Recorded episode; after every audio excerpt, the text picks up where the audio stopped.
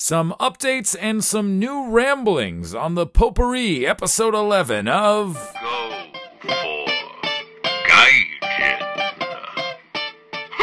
Hello, Mom. Hello, you demented, perverted sociopaths. How are you? You might think I'm being dismissive of what little audience I have, but actually, it turns out I have quite a loyal prison following. So, inmates at the uh, Helena Correctional Facility, thank you so much for sending me all those wonderful photographs of your penises.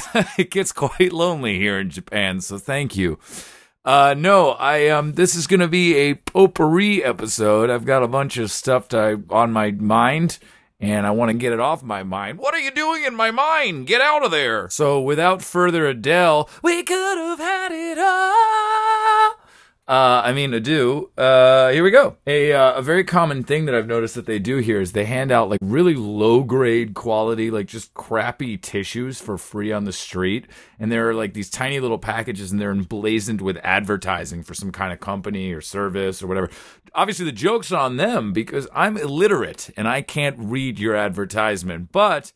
I often need to blow my nose, so thank you, advertisers of Japan, for that. People always get really excited when I tell them that I'm a lawyer here. It's like kind of mind boggling. It's super new, but like I'll be with people, like my sister and her friends were here this weekend, so I was like kind of showing off for them and like pretending that I'm actually capable of speaking Japanese or, or really just speaking as best as I can. But I was, I, I think, a little bit helpful. But, anyways, while we'd be talking to like, you know, total strangers, I'd sort of be making conversation and like the thing that I would always say and to like show off, I'd be like, oh, girls, like watch this this. Check this out. And basically, I'm like, Watashi no shigoto wa chiteki zaisan no bengoshi des." My job, intellectual property lawyer, is. And like, sometimes they laugh like genuinely there's like a laugh like a like a like a polite laugh it's unclear but they almost always repeat bengoshi out loud like they can't like fathom they can't like believe that this is true it's like bengoshi bengoshi they're like turned to his friend oh bengoshi like it's like incredible. I feel like it's weird because like in America, like we are such litigious, vindictive pricks that like everyone we know and their mother is a lawyer, and like even though the American Bar Association is out there on the front lines, like trying its hardest to like reverse this or like do something about it. Like um, lawyers in America really aren't exactly known for their scrupulous ethics. Like they're just like scraping the barrel barely above politicians on like the bullshit index. But like it's crazy to say this, but I feel like Japanese people really like they really seem to respect lawyers. There's like a genuine like calling there. Like I feel like they think what I do must be noble and exciting and difficult. I uh, I haven't had the heart or the courage to tell them the truth yet. Uh, that I'm a paper pushing coward, but I guess that'll just be our little himitsu or our, our little secret. When my sister and her friends were here this past week, like it was real. First off, it was amazing having them around. Like really like reconfirmed that I'm not going insane and that this really is like sort of difficult and confusing and frustrating and all that. But uh, when I was out, I was sort of speaking Japanese for them and they were like, "Oh my god, your Japanese is like really pretty good." And I was like, here, here's the best way I can explain to you that my Japanese is actually like pretty crappy and like probably always will be. Apart from the fact that I'm still illiterate. Like a week or, or so ago, I was in this bar with a bunch of other gaijin and there were a bunch of women believe it or not, like half Japanese, half Hispanic women celebrating a birthday. And so I was talking to them. I was able to speak Spanish to them. Those of you who know me know that my Spanish language skills are like in between gringo and redneck. Like I'm really not like uh, my my Spanish skills are really like in no way anything to be proud about.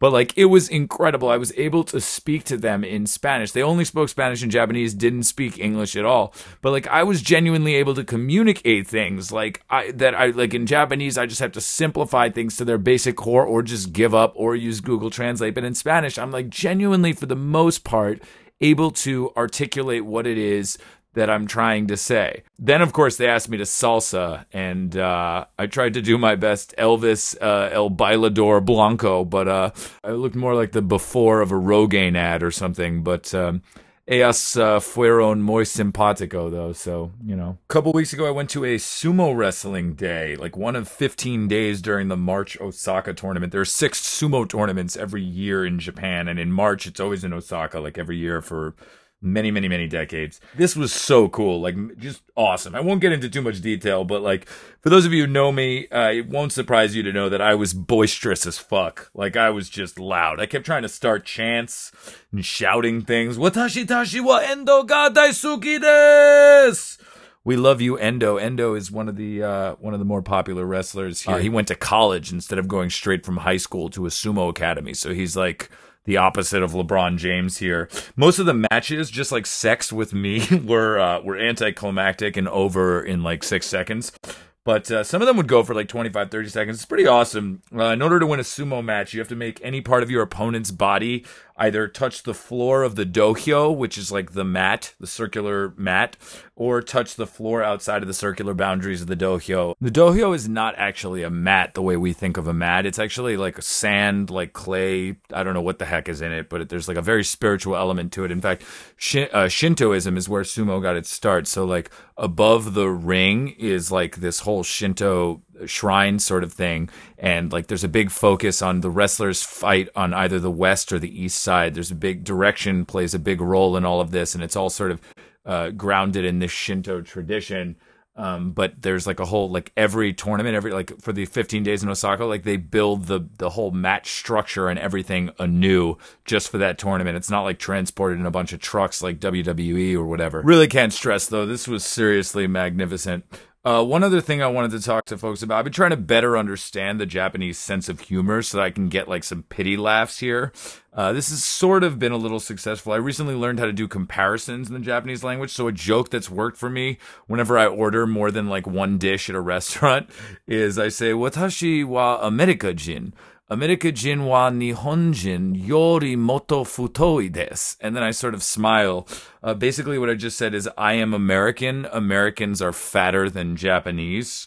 Uh, this this really seems to work. Like I said, I've also used moto orakana and moto taidana, which are uh, dumber and lazier. On the theme of making the Japanese laugh, I also just discovered that the word for interesting, omoshiroi, is actually the same word as funny. So omoshiroi means both interesting and funny. As far as I can understand, and this has been confirmed to me by a couple other gaijin and even some some Japanese natives, there's no other word for funny. So this other gaijin I met who married a Japanese woman was telling me that his father-in-law was watching some like animated cartoon like comedy television show and just kept telling the dude like, "Oh, it's omoshiroi, omoshiroi," and then like they were speaking in English, the guy kept saying, "It's really interesting, it's really interesting." So the dual meaning here is like fascinating. Like I had a mishap at work where I said something was uh, omoshiroi. I meant to say it was interesting, and my boss was like, "No, it's definitely not omoshiroi." And I was like, "Uh," and then I later learned about the dual meaning, and the dual meaning uh, works on a couple levels. I just I the the, the word cute here is kawaii, which is like very like often used. But as, again, as far as I can tell, this word can be used for both like an adorable little puppy dog. Oh, look at the little puppy. And an attractive 19 year old woman. As a disclaimer, the foregoing information was presented entirely without comment on its ramifications for both the Japanese sense of humor and feminist progress. I'd like to close with a couple haikus because my ultimate goal is to make this as much like NPR as possible. I wish I had some kind of slow jazz to put in the background here. This first one is by Miura Chora. Kogani Sabi. Wakaba ni shinobu mukashi kana. That means the tarnished gold and the fresh greenery bring back memories of bygone days. And now one by Nakamura Kusatao. Fuyu umiya raka no gotoku kamome uku. On the winter sea, seagulls float like fallen leaves. And finally, one from Oshima Ryota. Meigetsu ya umare kawaraba mine no matsu. Against the bright full moon, a hilltop pine tree is the image of my rebirth. That was five syllables, seven syllables, five syllables. You guys remember haiku. Don't pretend like you don't. Arigato gozaimashita for listening and sayonara.